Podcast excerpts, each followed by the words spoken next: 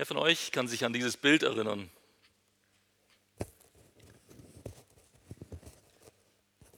Habt ihr das schon mal irgendwo gesehen oder hin und wieder mal, gell? Um was geht es in diesem Bild?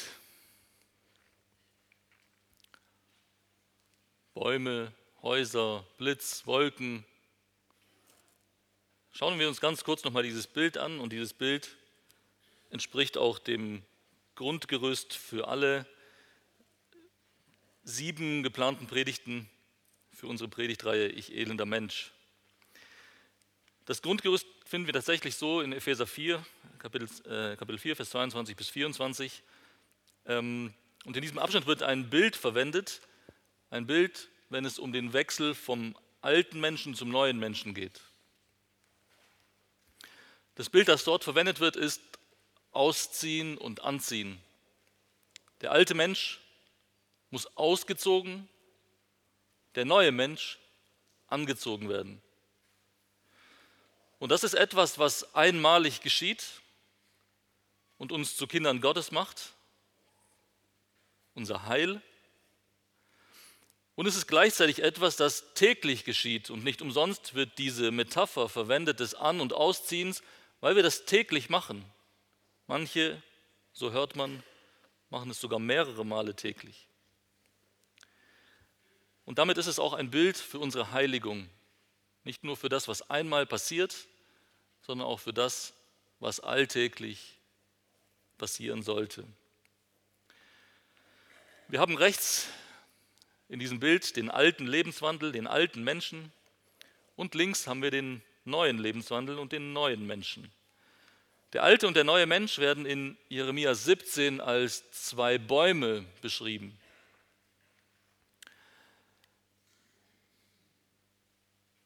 Oder in Matthäus 7 als zwei Häuser und von daher auch auf dem Bild die zwei Bäume und die zwei Häuser. Bei der ersten Predigt im Mai hat Jeremia uns einen fruchtbaren Baum und einen kahlen Dornstrauch vor Augen gemalt. Und er hat dieses Bild auf uns Menschen an, angewendet. Und die Frage, die sich stellt, ist, welche Pflanze bin ich denn? Der Kern der Antwort im Abschnitt bei Jeremia, es kommt darauf an, wem du vertraust. Es kommt darauf an, ob du Menschen oder ob du Gott vertraust.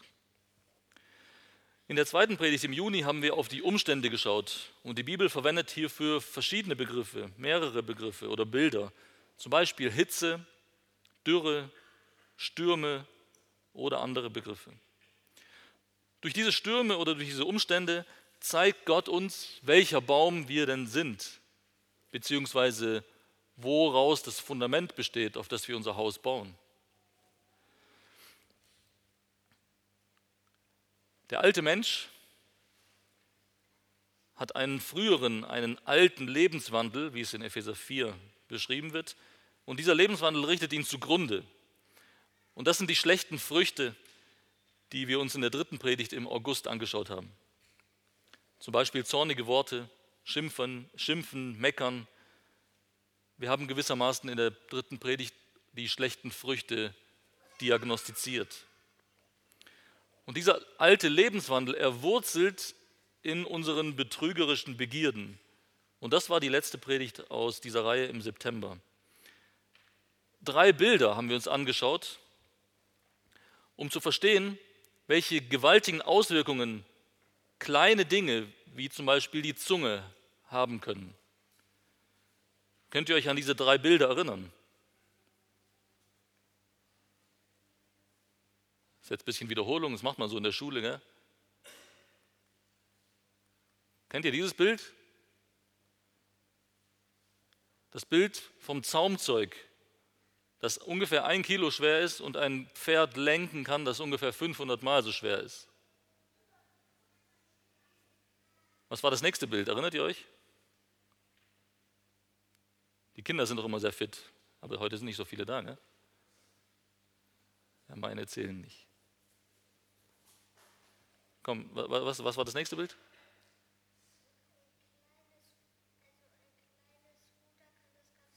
Ein kleines Ruder lenkt ein ganzes Schiff. Und das Ruder ist wirklich winzig. Es ist eigentlich lächerlich klein im Vergleich zum Schiff. Und trotzdem lenkt dieses Ruder oder der Wille des Steuermannes das Schiff, wohin er will. Und was war das dritte Bild?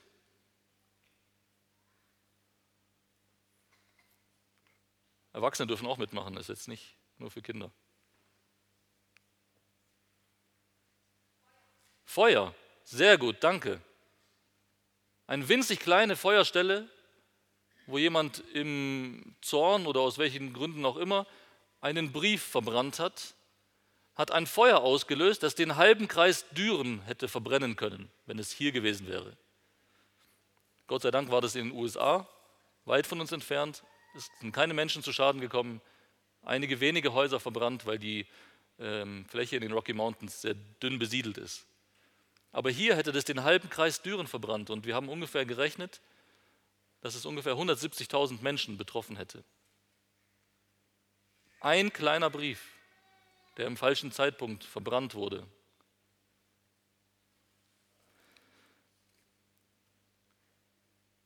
Das sind die Bilder, die wir uns angeguckt haben, als wir sehen wollten, kleine Dinge haben oft riesengroße Auswirkungen. Der neue Mensch, dann gehen wir schon nach links auf dem Bild, der neue Mensch hat erneuerte Wünsche und erneuertes Verlangen und daraus resultiert der neue Lebenswandel. Und jetzt stellt sich uns die Frage, wie funktioniert dieses Ausziehen vom alten Menschen und das Anziehen vom neuen Menschen? Wir sind uns einig, dass es nicht so funktioniert wie mit Klamotten. Es liegt nicht irgendwo ein neuer Mensch rum, den wir uns einfach anziehen können, sondern es ist ein Bild und jetzt müssen wir verstehen, wie funktioniert das? Oder anders gefragt, wie funktioniert Veränderung? Funktioniert es, wenn ich zum guten Baum rübergehe, ein paar von seinen Früchten pflücke und zu meinem schlechten Baum gehe und sie an meinen Baum dranhänge? Ist dann mein Baum ein guter Baum? Nein, ist kein guter Baum. Der oberflächliche Weg heißt äh, Gesetzlichkeit oder Werkgerechtigkeit. Und das sind oft so Begriffe, die vielleicht falsch verstanden werden. Und deswegen habe ich es ein bisschen umformuliert und habe gesagt, mach's einfach. Und dann ist es schon sehr nah an uns dran, weil so gehen wir oft miteinander um. Mach's einfach. Benimm dich einfach. Um in dem Bild mit dem Baum zu bleiben, häng einfach so viele Bananen, wie du nur kannst, an deinen Zitronenbaum und dann wird der Zitronenbaum ein Zitronenbaum bleiben. Blöd, gell? Und natürlich wissen wir, dass das vor Gott keinen Bestand hat. Und diese Vorgehensweise, sei es, wenn ich es mit mir mache oder im Umgang mit anderen Menschen, hat gar nichts mit dem Evangelium zu tun. Jede Ermahnung ist wert und nutzlos, wenn sie nur das Verhalten im Blick hat. Und eine solche Denkweise fördert nur eine verzerrte Sichtweise und ein falsches Verständnis des Evangeliums.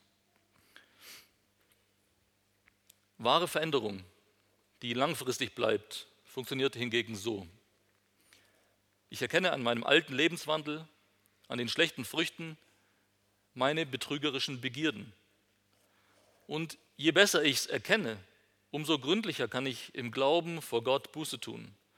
Nicht nur für meine Taten, sondern auch dafür, wer ich elender Mensch bin, für mein Wesen, für die Wurzel, wo das alles herkommt. Und das alles funktioniert einzig und allein auf Grundlage des Evangeliums. Und das soll heute der Schwerpunkt sein. Der erste Punkt ist die Diagnose und das ist der Pfeil nach unten. Und der zweite Punkt ist die Therapie und das ist der Pfeil nach links.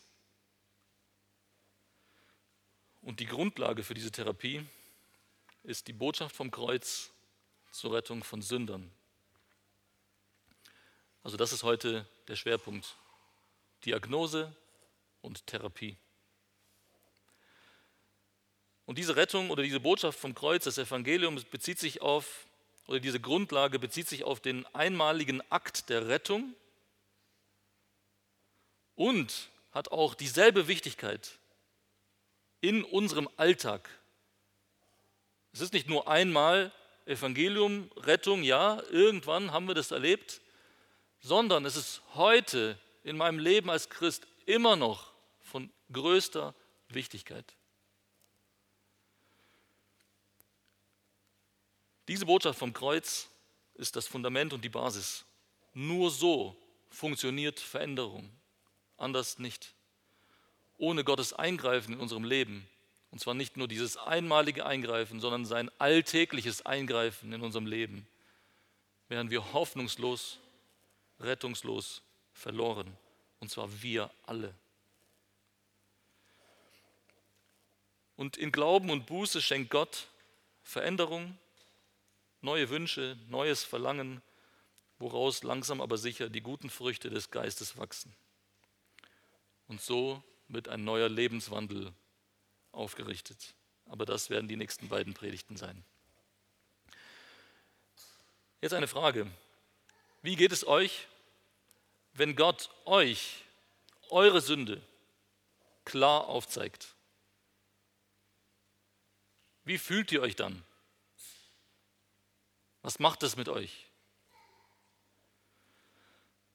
Das war nämlich das Ziel der bisherigen Predigten. Und so arbeitet auch Gott. Zuerst zeigt er uns unser Elend und dann gibt er uns Hoffnung. Ich persönlich reagiere oft zornig auf diese Erkenntnisse und oft ich würde es so nicht beten, aber das sind meine Gedanken und im Endeffekt dann Gebete, weil es vor dem Herrn ist, sage ich, Herr, es reicht. Hör auf damit, mir zu sagen, wie schlecht ich bin. Ich weiß es doch schon. Nun ja, das stimmt ganz einfach nicht. Es kann sein, dass ich zornig werde oder mit Verzweiflung reagiere, wenn, wenn Gott mir meine Sünde zeigt aber es ist niemals wahr, dass ich mein Sündenelend schon gut genug verstehe. Ganz im Gegenteil, ich denke immer noch viel zu gut von mir selbst. Ich denke gar nicht schlecht genug von mir. Ich bin eigentlich schon ziemlich okay. So ein paar von euch, ihr habt wirklich Probleme, aber ich nicht. Ich bin immerhin besser als der da oder die da. Oder die Umstände sind natürlich schuld. Ich war einfach müde. Oh, ich war so ausgelaugt, ich bin so kaputt. Ich bin überarbeitet, überfordert, ich brauchte einfach meine Ruhe. So rede ich mich dann da raus und vielleicht, möglicherweise, geht es dem einen oder anderen von euch auch so. Kommen wir zur Diagnose. Stell dir vor, du gehst zum Arzt. Er untersucht dich gründlich, nimmt sich alle Zeit, die er dafür braucht, all diese Untersuchungen, Proben, tralala, alles, was so nötig ist. Und irgendwann kommt er zu einem Punkt, wo die Diagnose felsenfest sicher ist für ihn. Und er sagt, Lieber Viktor, lieber Herr Zander, Sie haben Krebs. Wenn wir nichts dagegen unternehmen, dann haben Sie nur noch zwölf Monate zu leben. Ist das eine gute Nachricht?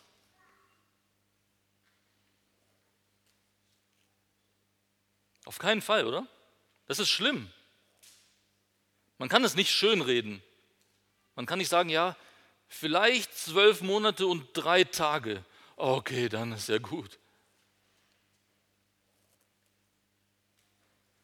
Er spricht aber weiter. Er sagt, wir haben bei dieser Krebsart jedoch eine Therapie, die eine Erfolgsgarantie von 100 Prozent hat. Ist das eine gute Nachricht? Ja, oder? Das ist eine fantastische Nachricht. Und natürlich wirst du die Therapie machen.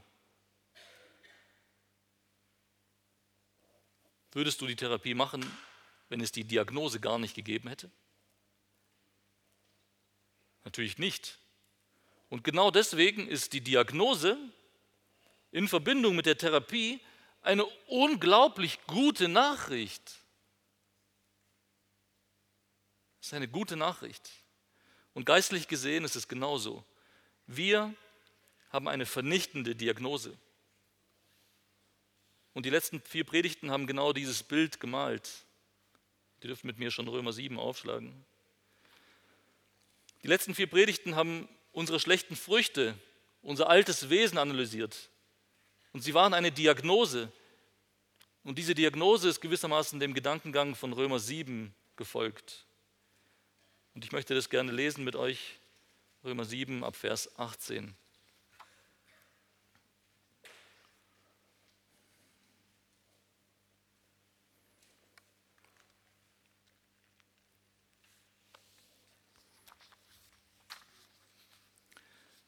Römer 7 ab Vers 18.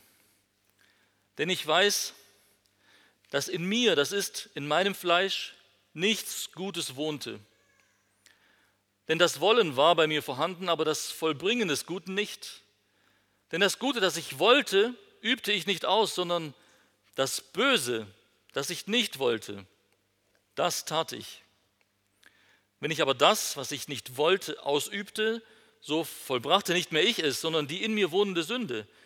Ich fand also das Gesetz, das bei mir, der ich das Gute tun wollte, nur das Böse vorhanden war. Denn ich hatte nach dem inneren Menschen Wohlgefallen am Gesetz Gottes. Aber ich sah ein anderes Gesetz in meinen Gliedern, das dem Gesetz meines Sinnes widerstritt und mich in Gefangenschaft brachte unter das Gesetz der Sünde, das in meinen Gliedern war. Gott sei Dank ist das ein Problem, das sogar Paulus aus seinem früheren Leben kennt. Bei uns Christen war es vor unserer Bekehrung auch so. Und seit wir Kinder Gottes sind, läuft es viel besser. Gell? Habt ihr eure Bibeln aufgeschlagen? Habe ich gut vorgelesen oder habe ich irgendwas falsch gemacht? Ich habe das alles in Vergangenheitsform formuliert. Mir persönlich würde das viel besser gefallen, wenn es so da stehen würde. Das war alles früher. Das war alles früher. Ja, früher hatten wir diese gewaltigen Probleme. Früher gab es da einen Kampf in mir. Ich wollte das Gute, aber ich habe nur das Böse gemacht. Aber jetzt ist alles gut. Paulus macht es nicht so. Paulus sagt Gegenwart. Paulus beschreibt nicht die Vergangenheit, Paulus beschreibt die Gegenwart. Diese Diagnose ist Realität in seinem Leben und genauso in meinem Leben und genauso in deinem Leben. Wie lautet seine Diagnose? Wie lautet der Name für unsere Krankheit in diesem Text.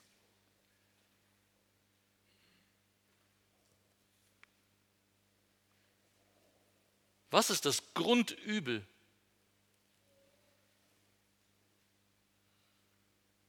Wo ist das Grundproblem?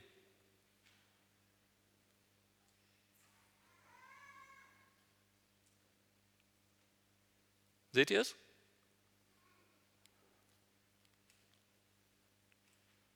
Das Grundübel, das, was Paulus diagnostiziert, ist die in mir wohnende Sünde. Und ich bin so dankbar, dass er das so formuliert, dass der Heilige Geist es so formulieren hat lassen. Nicht die früher in mir gewohnt habende Sünde. Nein, die in mir wohnende Sünde, heute, hier und jetzt. Ich kann das nicht oft genug wiederholen. Für mich vielleicht auch für euch und betonen, die jetzt immer noch in mir wohnende Sünde. Sie frisst um sich. Sie breitet sich aggressiver aus als jede Krebsart. Nicht meine Umstände sind schuld, nicht meine Veranlagung, nicht meine Kindheit, meine Herkunft, nicht all die nervigen Menschen um mich herum. Meine Sündhaftigkeit, meine Verdorbenheit ist das Problem. Und die Diagnose lautet eigentlich, liebe Geschwister, wir haben geistlichen Krebs. Und das ist eine katastrophale, das ist eine verheerende, eine vernichtende Botschaft. Gibt es für einen Menschen eine schlimmere Botschaft als diese? Und deswegen, wenn ich hier stehen bleibe, reagiere ich darauf oft mit Hoffnungslosigkeit, mit Zorn, mit Verzweiflung oder ähnlichen äh, Reaktionen.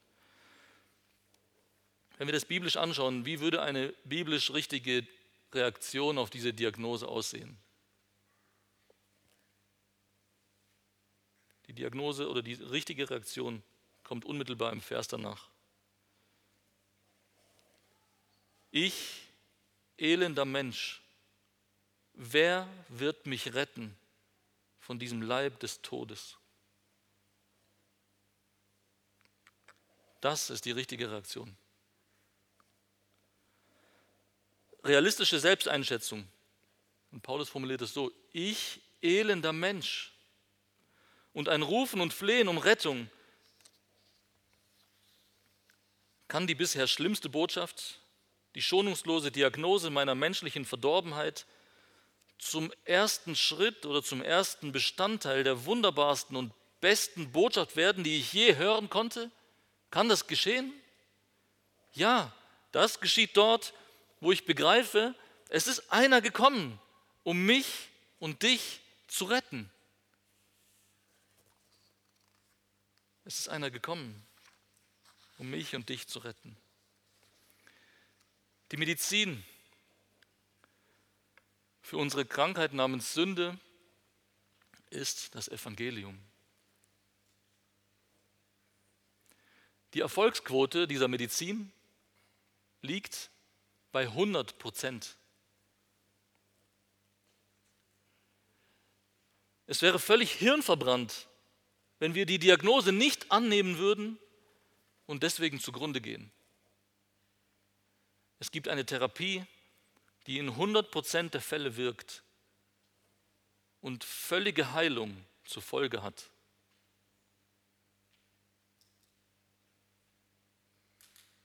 Das werden wir nicht zu Lebzeiten erreichen, das ist klar.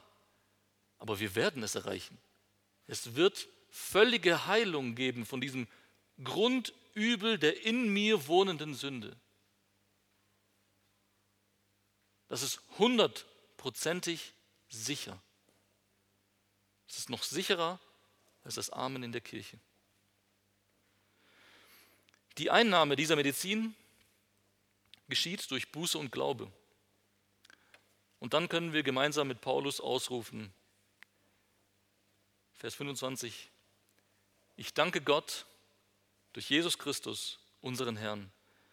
Also diene ich nun selbst mit dem, mit dem Sinn, dem Gesetz Gottes, mit dem Fleisch aber, dem Gesetz der Sünde. Also gibt es jetzt keine Verdammnis für die, die in Christus Jesus sind.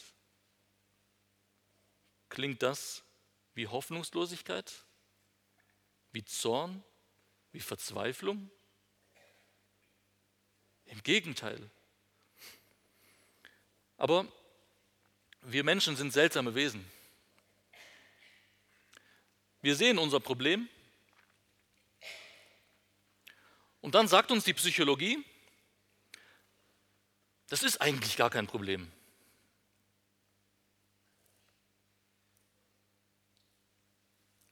Nehmen wir das Beispiel, wir, äh, im Zorn sagen wir häufig hässliche Dinge. Wir gehen zum Psychologen und sagen, ja, so und so, wenn ich äh, zornig bin auf meine Frau, auf meine Kinder, auf meine Gemeinde, auf meinen Arbeitgeber, auf Gott, dann kommen oft, oft so zornige Worte aus meinem Mund. Und äh, was kann ich dagegen tun? Der Psychologe sagt, ach, das ist doch gar kein Problem. Sie müssen das, Sie müssen das rauslassen.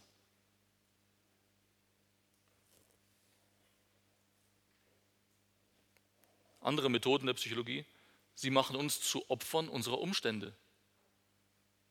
Der Psychologe sagt, ja, also wenn ich in ihrer Lage wäre, dann wäre ich froh, wenn da nur zornige Worte aus meinem Mund rauskommen würden. Und schon fühlen wir uns besser. Gell?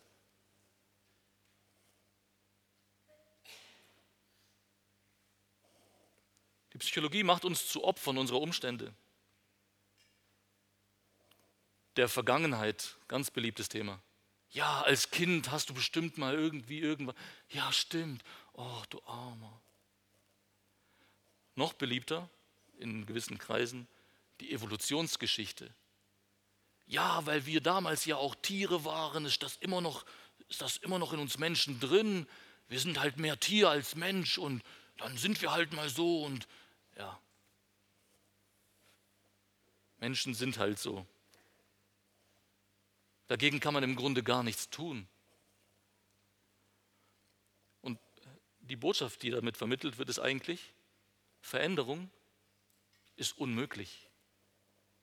Veränderung ist unmöglich. Damit muss man sich abfinden. Und nur wenn wir uns wirklich damit abfinden, dann werden wir wirklich frei. Warum hören Menschen lieber so eine Diagnose, die uns in die völlige Hoffnungslosigkeit stürzt, weil wir machtlos sind? Wir können doch, können wir zurückgehen und unsere Familiengeschichte verändern? Können wir zurückgehen und die Evolutionsgeschichte verändern? Und äh, nebenbei bemerkt, das ist ja sowieso Quatsch, aber versteht ihr? Warum sind wir Menschen so dumm und hören lieber etwas, was eigentlich totale Hoffnungslosigkeit bedeutet, obwohl man eigentlich meinen sollte, dass wir lieber die richtige, eine vernichtende Diagnose hören, in Verbindung mit einer 100% sicheren, erfolgreichen Therapie. Wir Menschen sind seltsame Wesen, oder? Stellt euch vor, ihr seid unterwegs mit Gott. Er führt euch euer ganzes Leben hindurch. Und unzählige Male habt ihr in der Vergangenheit seine gute und starke Hand eingreifen sehen. In euer Leben, ganz konkret. Er hat eure Feinde vernichtet. Er hat euch aus hoffnungslosen Umständen, aus der Sklaverei befreit. Und wahrscheinlich ahnt ihr bereits, wo wir sind. Wir sind mit dem Volk Israel in der Wüste auf der Wanderschaft. Versetzen wir uns in diese Situation hinein. Die Geschichte selbst werden wir nicht lesen, die finden wir in 4. Mose 21 sehr hochspannend nachzulesen. 4. Mose 21. Ich erzähle sie ein bisschen nach und ich versuche, uns mitzunehmen in die Gedankenwelt eines Israeliten. Aber ich möchte euch auch bitten, nicht nur zu hören, was der Israelit da gedacht hat, sondern zu hören, ob eure eigenen Gedanken da auch drin stecken, ob ihr euch darin wiederfinden könnt. Wir sind ihm nämlich, diesem Israeliten, unheimlich ähnlich. Ähnlicher als wir wollen. Also, ich rede jetzt als der Israelit. Gott hat gewaltige Dinge getan, um uns aus Ägypten herauszuholen. Alle haben es gesehen. Keiner kann es leugnen. Aber im Moment haben wir eine schwierige, eine schwierige Phase in der Beziehung. Wo sind seine Wunder? Warum zeigt er uns nicht einfach seine Macht? Es läuft gerade alles einfach nicht so, wie wir es uns vorgestellt haben. Ständig führt er uns irgendwelche Umwege. Und das ist die Situation aus 4. Mose. Eigentlich wäre der Weg so und Gott macht so. Warum macht er das? Bisher hat er uns immer mit allem versorgt, was zum Leben nötig war. Aber trotzdem, jetzt verzweifeln wir. Wir wollen wieder zurück in unser altes Leben. Klar, es war schon schwer und so. Aber es war irgendwie berechenbar. Wir hatten uns eingerichtet, wir kamen klar. Ich will wieder zurück nach Ägypten, da hatten wir Knoblauch. Das war gut, gell?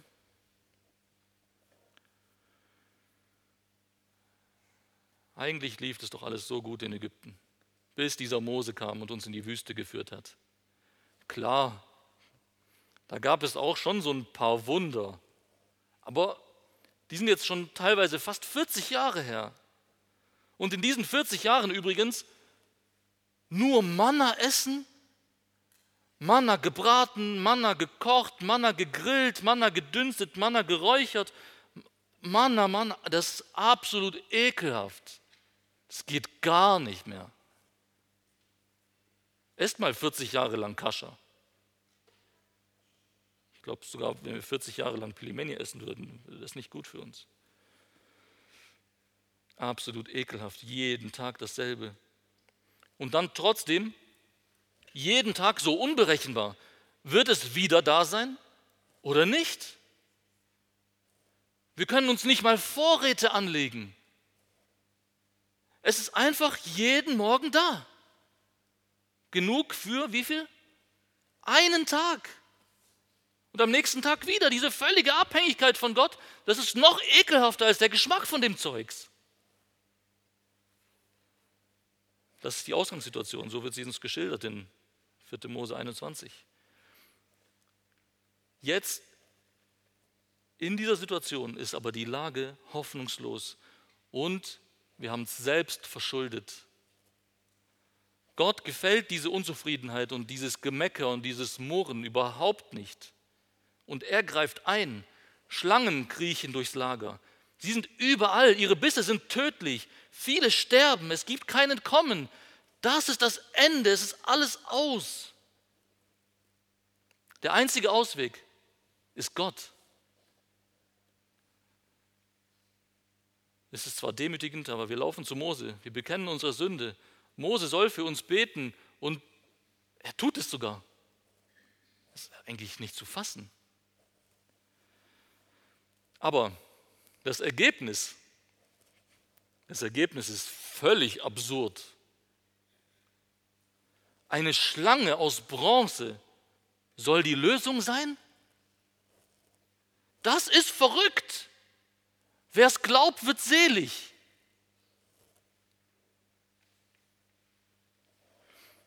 Ich wurde von einer Schlange gebissen und jetzt soll ich ausgerechnet auf eine Schlange gucken? Warum ist sie an einem Pfahl aufgerichtet? Hätte man sie nicht zu mir tragen können? Warum müssen alle dahin gehen?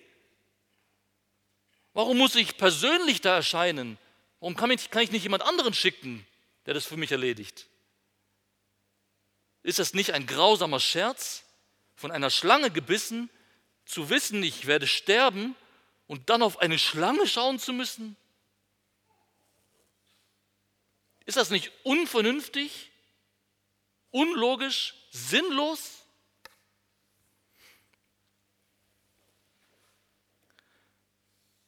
Habt ihr euch in diesem Israeliten wiedergefunden? Also ich schon. Beim Schreiben, als ich diese Situation mir vorgestellt habe und aufgeschrieben habe, beim Schreiben ist es mir eiskalt den Rücken runtergelaufen. Ich bin genauso wie er. Ich will auch so oft in mein altes Leben zurück, wo ich noch nicht so viel wusste. Ich war zwar schon Gottes Kind, aber es war alles so einfach. Ich wusste nicht viel und es machte mir nichts aus. Wisst ihr, seit einiger Zeit beschäftige ich mich oder beschäftigt mich äh, das Wesen der immer noch in mir wohnenden Sünde. Und ich bemerke jetzt manche Zusammenhänge und bekomme zunehmend ein Gefühl für diese Diagnose des elenden Menschen. Oft würde ich gerne einfach nur zurück nach Ägypten gehen. Ich will nicht in täglicher und ständiger Abhängigkeit von Gott leben. Ich will das nicht. Ich will nicht jeden Tag meine Schlechtigkeit vor Augen geführt bekommen, dass ich an mir selbst verzweifeln muss. Ich will das nicht. Ich will nicht täglich meine Sündhaftigkeit vor Gott bringen und im Glauben an seine Allmacht und an meine Ohnmacht Buße tun, Das ist so demütigend. Das widerstrebt mir so dermaßen. Wisst ihr, was ich lieber möchte? Ich möchte lieber weiterhin glauben, dass ich eigentlich ganz okay bin. Immerhin gibt es schon einige Leute, die bedeutend schlimmer sind als ich. Immerhin hasse ich nicht meine Ehefrau und meine Kinder. Immerhin diene ich in der Gemeinde. Immerhin hinterziehe ich keine Steuern. Also Gott kann schon ganz zufrieden mit mir sein.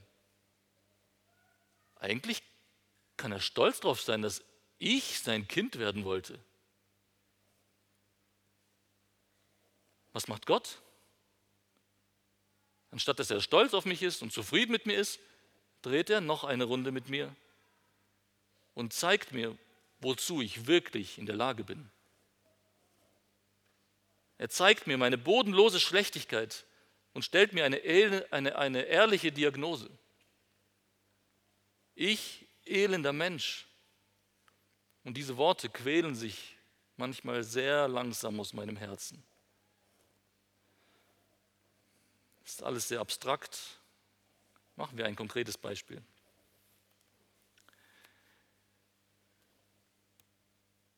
Wie viel Bewegung ist gut für den Körper?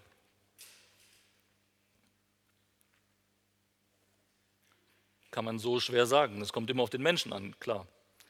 Anders gefragt, ist es gesund, wenn man überwiegend, wenn man einen Tag anguckt, wenn man überwiegend sitzt? Ist nicht gesund, gell? Oder? Nee, gell? Ich weiß auch, dass das nicht gesund ist. Ich weiß das ganz genau, dass es nicht gesund ist. Und ich spüre das schon so langsam, dass es nicht gesund ist. Ich weiß ganz genau, dass ich mich mehr bewegen müsste. Warum? Weil Gott den menschlichen Körper so gemacht hat, zur Bewegung. Warum bewege ich mich dann aber nicht mehr? Warum nicht? Ich weiß, dass es richtig ist. Ich weiß, dass es gut wäre für mich. Aber ich mache es nicht.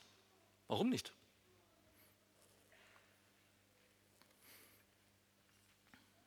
Und im Kern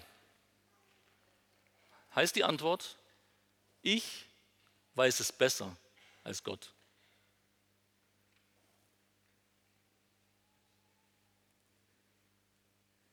Ich weiß es besser als Gott.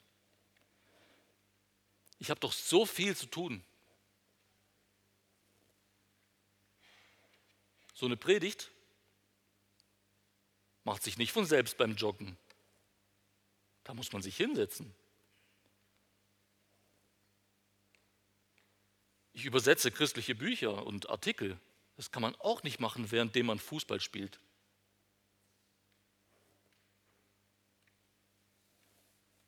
Ich helfe Menschen. Da muss man sich zusammensetzen und miteinander reden. Zusammensetzen. Hm. Und deswegen sitze ich eben viel. Hm? Aber Fakt ist, dass ich damit meinen Körper misshandle. Und jetzt ist die Frage, ist das Sünde?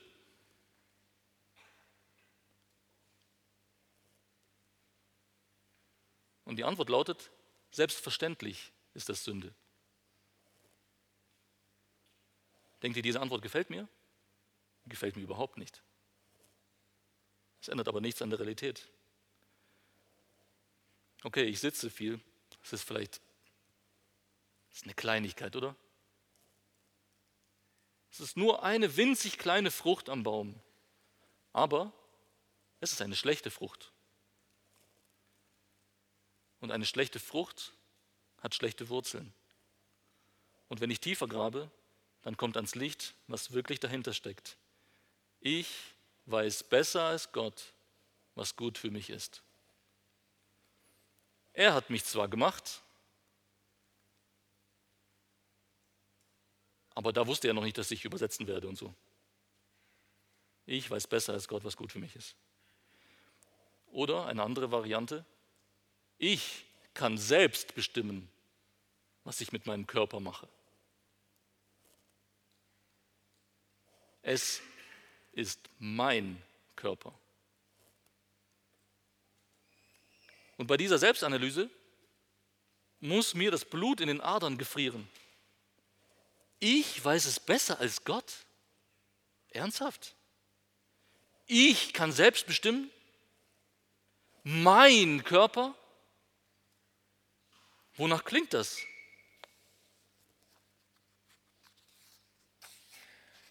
Es klingt nach mein Reich komme, mein Wille geschehe.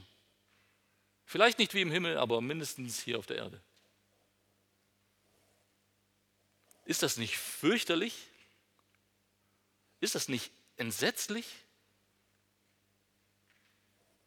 Das ist kein fiktives Beispiel, das ist ein Beispiel aus meinem Leben. Ich elender Mensch. Übrigens, dieselbe Dynamik gilt für das eine Stück Kuchen zu viel, weil es ja so sehr schmeckt. Genauso gilt sie bei dem einen zornigen Wort, das ich vielleicht im Affekt spreche. Genauso gilt sie bei dem leichten Heben einer Augenbraue, wenn ich verärgert bin. Oder dem leisen Seufzer, ah, wenn ich total genervt bin. Oder die tägliche Nörgelei und Unzufriedenheit, zum Beispiel mit dem Wetter.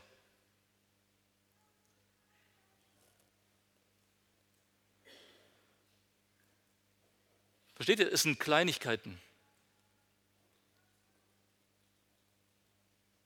Es sind Bagatellen, es sind Nebensächlichkeiten.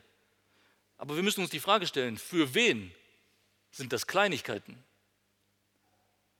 Das sind Kleinigkeiten für diejenigen, die das sehen, was vor Augen ist.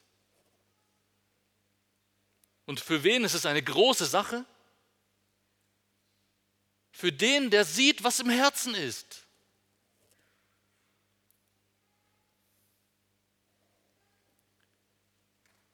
Und da kommt diese schlechte Frucht, dass ich zu viel rumsitze. Und Gott will mit mir darüber sprechen, was in meinem Herzen ist.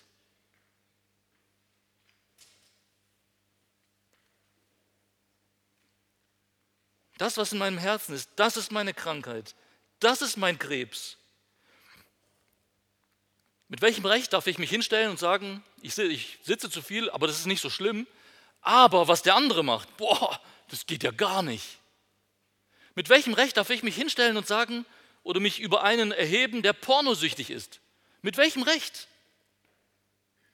Oder mich über den Alkoholiker stellen und sagen, oh, der Alkoholiker, der Schlimme. Oder der Raucher, oh, das geht ja gar nicht, der raucht. Oh. Deren Wurzeln sind genauso wie meine. Wenn ich begreife, dass der Balken in meinem Auge aus demselben Holz geschnitzt ist, wie der Splitter bei dem Alkoholiker oder bei dem Pornosüchtigen oder bei dem, der ständig zornig auf alles ist. Dann kann ich im Glauben mit meiner Buße beginnen. Und dann, sagt Jesus aber, soll ich auch hingehen und den Splitter rausholen beim Bruder oder bei der Schwester. Das heißt nicht, schau mal auf deinen Balken und dann lass schön die anderen in Ruhe und kümmere dich mal gefälligst um deinen Balken. Sondern wenn du den Balken siehst, hol ihn raus und dann geh und helf. Wenn ich das begreife, dann kann ich bei mir anfangen mit Glaube und Buße und dann hingehen und Hilfe leisten. Kommen wir zum zweiten Punkt. Zurück nach Horma, so hieß dieser Ort zu diesem schlangenverseuchten Lager der Israeliten. Kinder, ich weiß, ihr seid nicht viele, aber wer wird leben und wer wird sterben?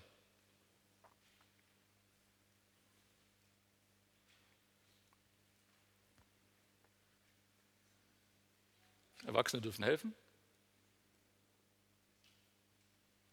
Da kriechen die Schlangen durchs Lager, die beißen, Menschen sterben, und in der Mitte des Lagers steht diese bronzene Schlange, aufgerichtet an einem Pfahl. Wer wird sterben und wer wird leben?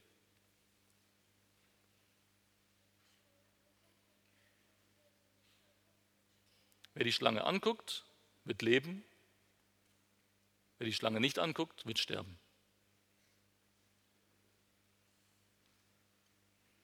Wer von euch würde die Schlange angucken? Ich weiß, Kindern fällt das sehr leicht. Das ist auch gut so.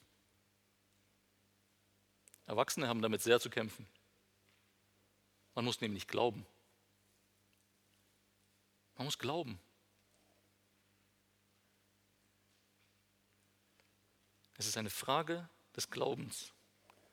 Und die einzigen, die sterben, sind die, die nicht glauben. Nur der Glaube rettet. Aber Glaube, woran eigentlich genau? Zunächst mal muss ich glauben, dass ich auf mich allein gestellt rettungslos verloren bin. Nicht wahr? Natürlich, ich war auch einmal rettungslos verloren. Aber auch heute, jetzt als gläubiger Mensch, auf mich allein gestellt, das bedeutet ohne Gottes Geist, ohne sein Wirken in meinem Leben, ohne all diese Segnungen Gottes, bin ich rettungslos verloren. Ich brauche einen übernatürlichen Eingriff von außen. Dann muss ich glauben, dass es einen gibt, der eingreifen kann. Ich muss weiterhin glauben, dass er, dass er gut ist, dass er gütig ist, dass er eingreifen will.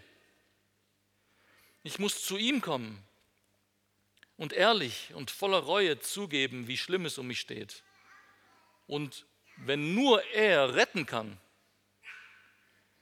dann gehört ihm danach mein ganzes Leben und mein ewiger Dank. Ich muss akzeptieren, dass er so rettet, wie er will, nicht wie ich will. Ob mir die Therapie passt, ob sie zeitgemäß ist, all das ist völlig irrelevant. Ich kapituliere vor ihm. Ich lege ihm mein ganzes Leben hin. Bitte ihn um Gnade und Erbarmen. Ich habe meine Not selbst verschuldet und habe deshalb kein Recht auf Rettung.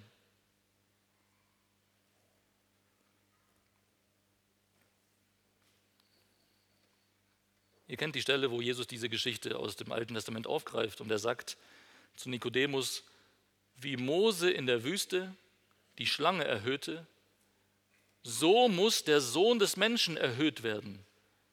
Wozu? Damit jeder, der an ihn glaubt, ewiges Leben hat.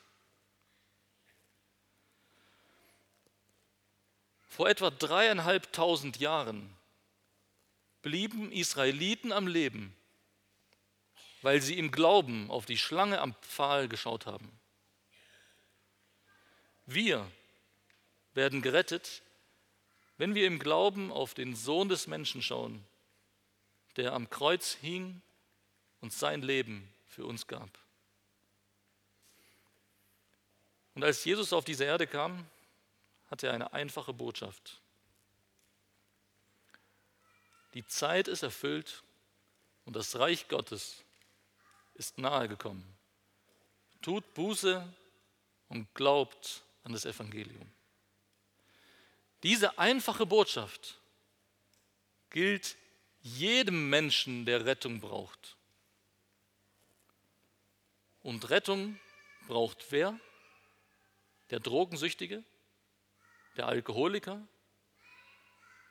Ja, aber nicht nur er, sondern wir alle brauchen Rettung. Wie aber genau funktioniert das? im Glauben und in bußfertiger Haltung auf diesen Menschensohn kommen, äh, schauen. Nehmen wir das Beispiel von meinem Bewegungsmangel. Wie kann ich hier im Glauben und in bußfertiger Haltung auf den Menschensohn schauen? Nehmen wir zuerst die Glaubensschritte. Ich schaue auf zu Gott und sage, Herr, ohne dein Opfer am Kreuz gäbe es für mich elenden Menschen keine Hoffnung auf Vergebung und auf Veränderung. Ich glaube jedoch, dass du mir vergeben hast. Du hast mir die vollkommene Gerechtigkeit Christi geschenkt. Ich stehe gerecht vor dir. Jetzt und in diesem Moment,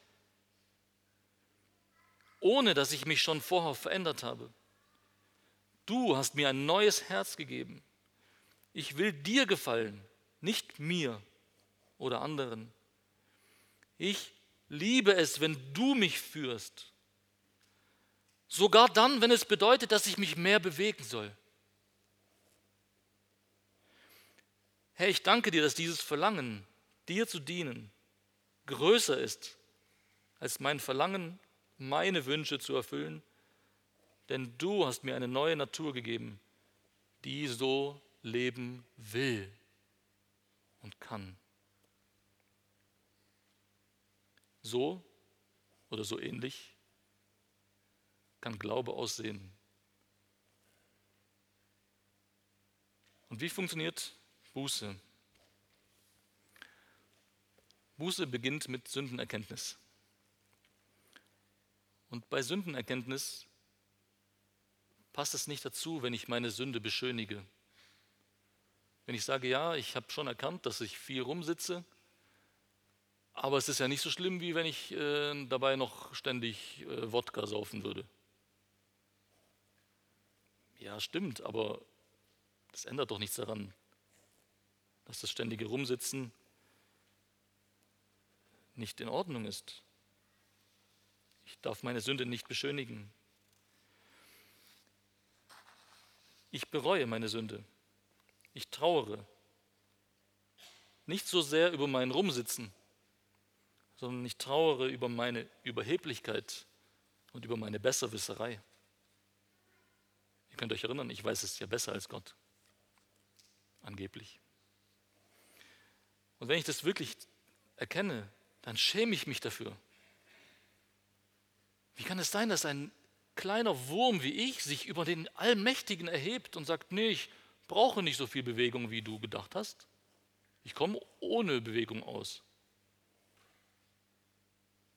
Ich bekenne mein Elend und meine Sünde. Ich entschuldige mich bei Gott und bei anderen, die davon betroffen waren. Jetzt fragt ihr euch ja, wie sind denn andere davon betroffen, wenn ich die ganze Zeit nur rumsitze? Ja, fragt mal meine Familie, wie viel wir draußen waren in diesem Jahr. Das Wetter war auch nicht so gut und ich hatte auch echt viel zu tun und so, klar. Aber meine Familie hat genauso darunter gelitten.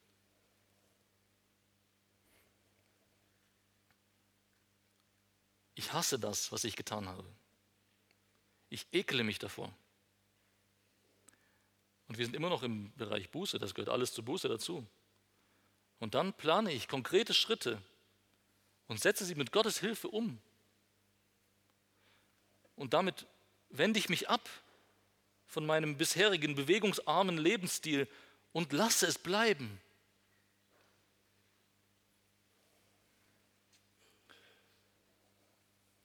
Ich weiß, ihr wünscht mir alle nur das Beste und dass es ab sofort funktioniert. Gell? Wird es das? wird es sofort funktionieren und ich werde mich ab jetzt mehr bewegen? Was ist eure Einschätzung? Hm, nee, gell? Wird es nicht. Ich werde wieder in meinen alten, bewegungsarmen Lebensstil abdriften, weil ich das kenne, das bin ich gewohnt.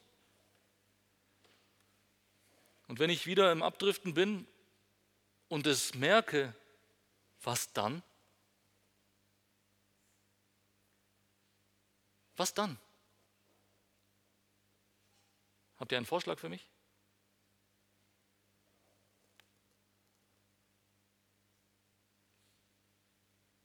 Buße und Glaube. Eine neue Runde. Herr, ich stecke immer noch fest. Ich brauche immer noch deine Hilfe. Echt. Ich habe es immer noch nicht hingekriegt. Buße und Glaube. Ich demütige mich vor dem Herrn und mache eine neue Runde.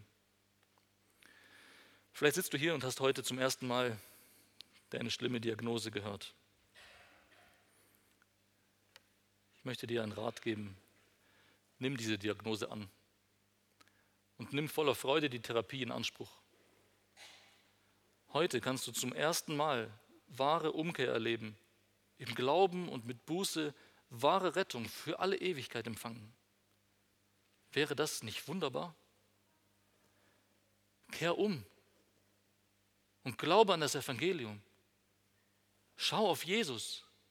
Glaub daran, dass er und was er getan hat, allein genügt.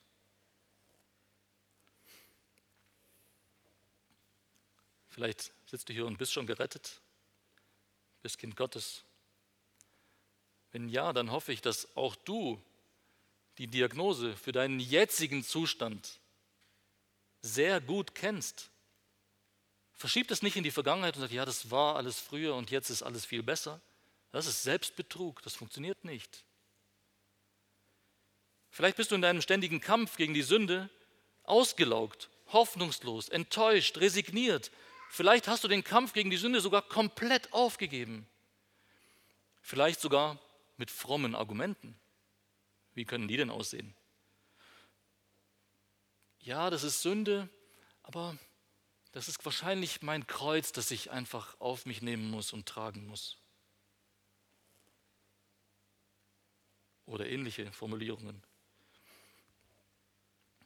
Das Evangelium ist wie Dynamit es hat eine gewaltige Sprengkraft.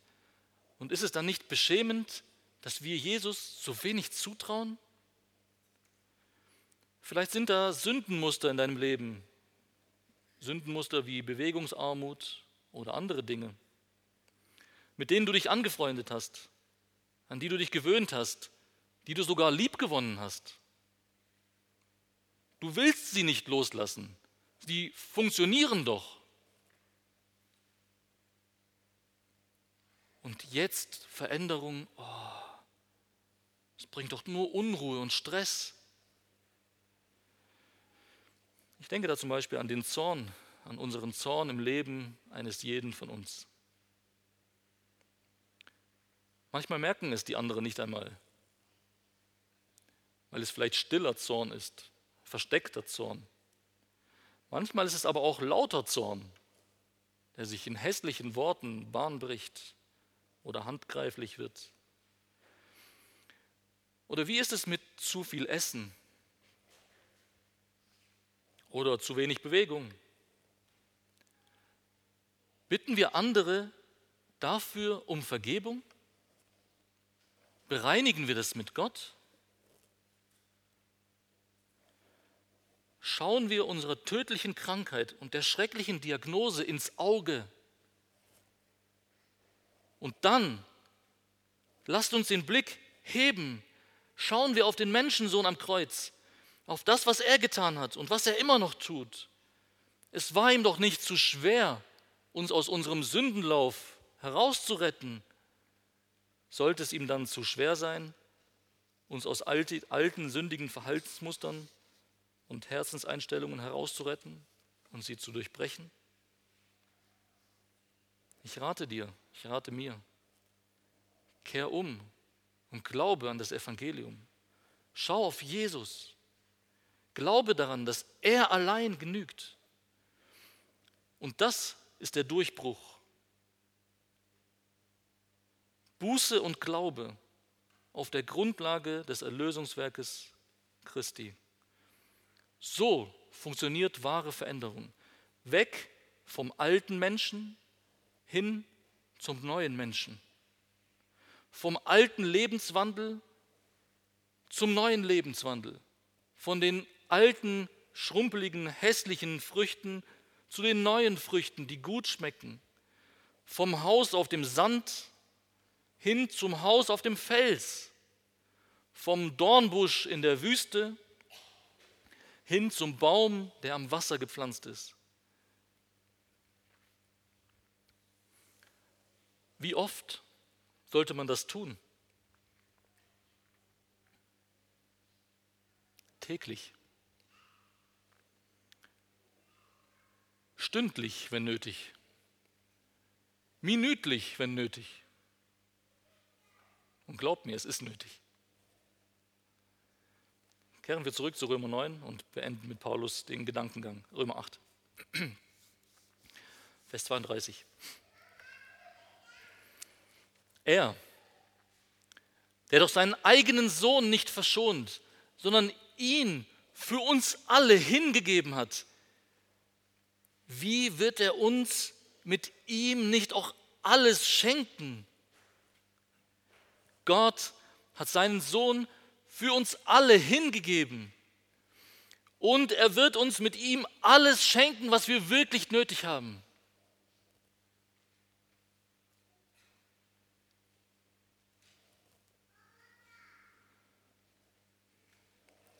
Alles.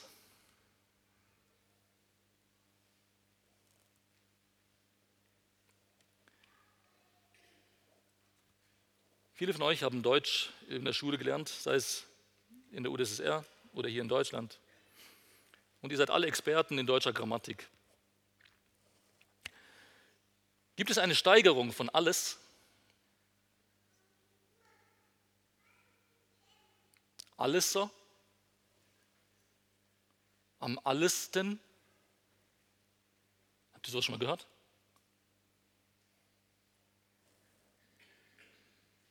Es gibt nicht mehr als alles, oder? Wenn wir Jesus haben und wenn wir in ihm alles haben, was brauchen wir dann noch?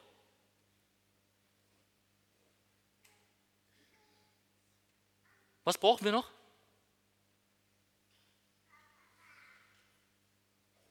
Okay, ich mache es nochmal. Wenn wir Jesus haben und wenn wir wirklich in ihm alles haben, was brauchen wir dann noch? Nichts. Und daraus folgt die einfache Gleichung.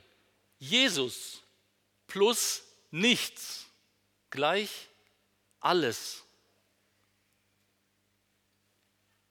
Jesus plus nichts gleich alles. In Jesus haben wir bereits alles, was wir brauchen, um im Kampf gegen die Sünde zu bestehen. Er ist alles, was wir brauchen. Und es gibt nichts hinzuzufügen, damit wir in diesem Kampf stärker oder siegreicher werden. Und die weiteren Verse in Römer 8, die bauen sich auf wie ein gigantischer Tsunami und reißen alles weg, was sich unserer Veränderung in den Weg stellen will. Zweifel, Unglaube, Sündhaftigkeit, Verdorbenheit, all diese Dinge.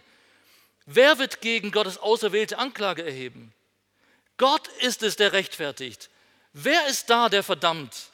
Christus Jesus ist es, der gestorben, ja noch mehr, der auferweckt, der auch zu Rechten Gottes ist, der sich auch für uns verwendet. Wer wird uns scheiden von der Liebe Christi? Bedrängnis oder Angst oder Verfolgung oder Hungersnot oder Blöße oder Gefahr oder Schwert? Aber in diesem allen sind wir mehr als Überwinder durch den, der uns geliebt hat. Denn ich bin überzeugt, dass weder Tod noch Leben, weder Engel noch Gewalten, weder Gegenwärtiges noch Zukünftiges, noch Mächte, weder Höhe noch Tiefe, noch irgendein anderes Geschöpf uns wird scheiden können von der Liebe Gottes, die in Christus Jesus ist, unserem Herrn.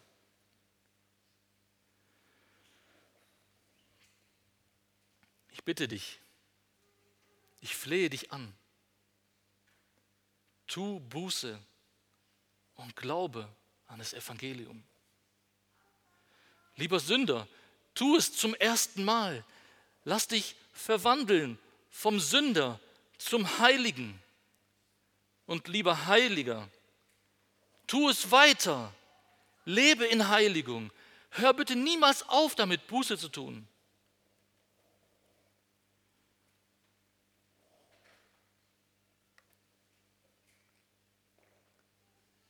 flehe euch an. Tut Buße und glaubt an das Evangelium. Amen. Ich möchte euch gerne bitten, aufzustehen. Ich möchte beten.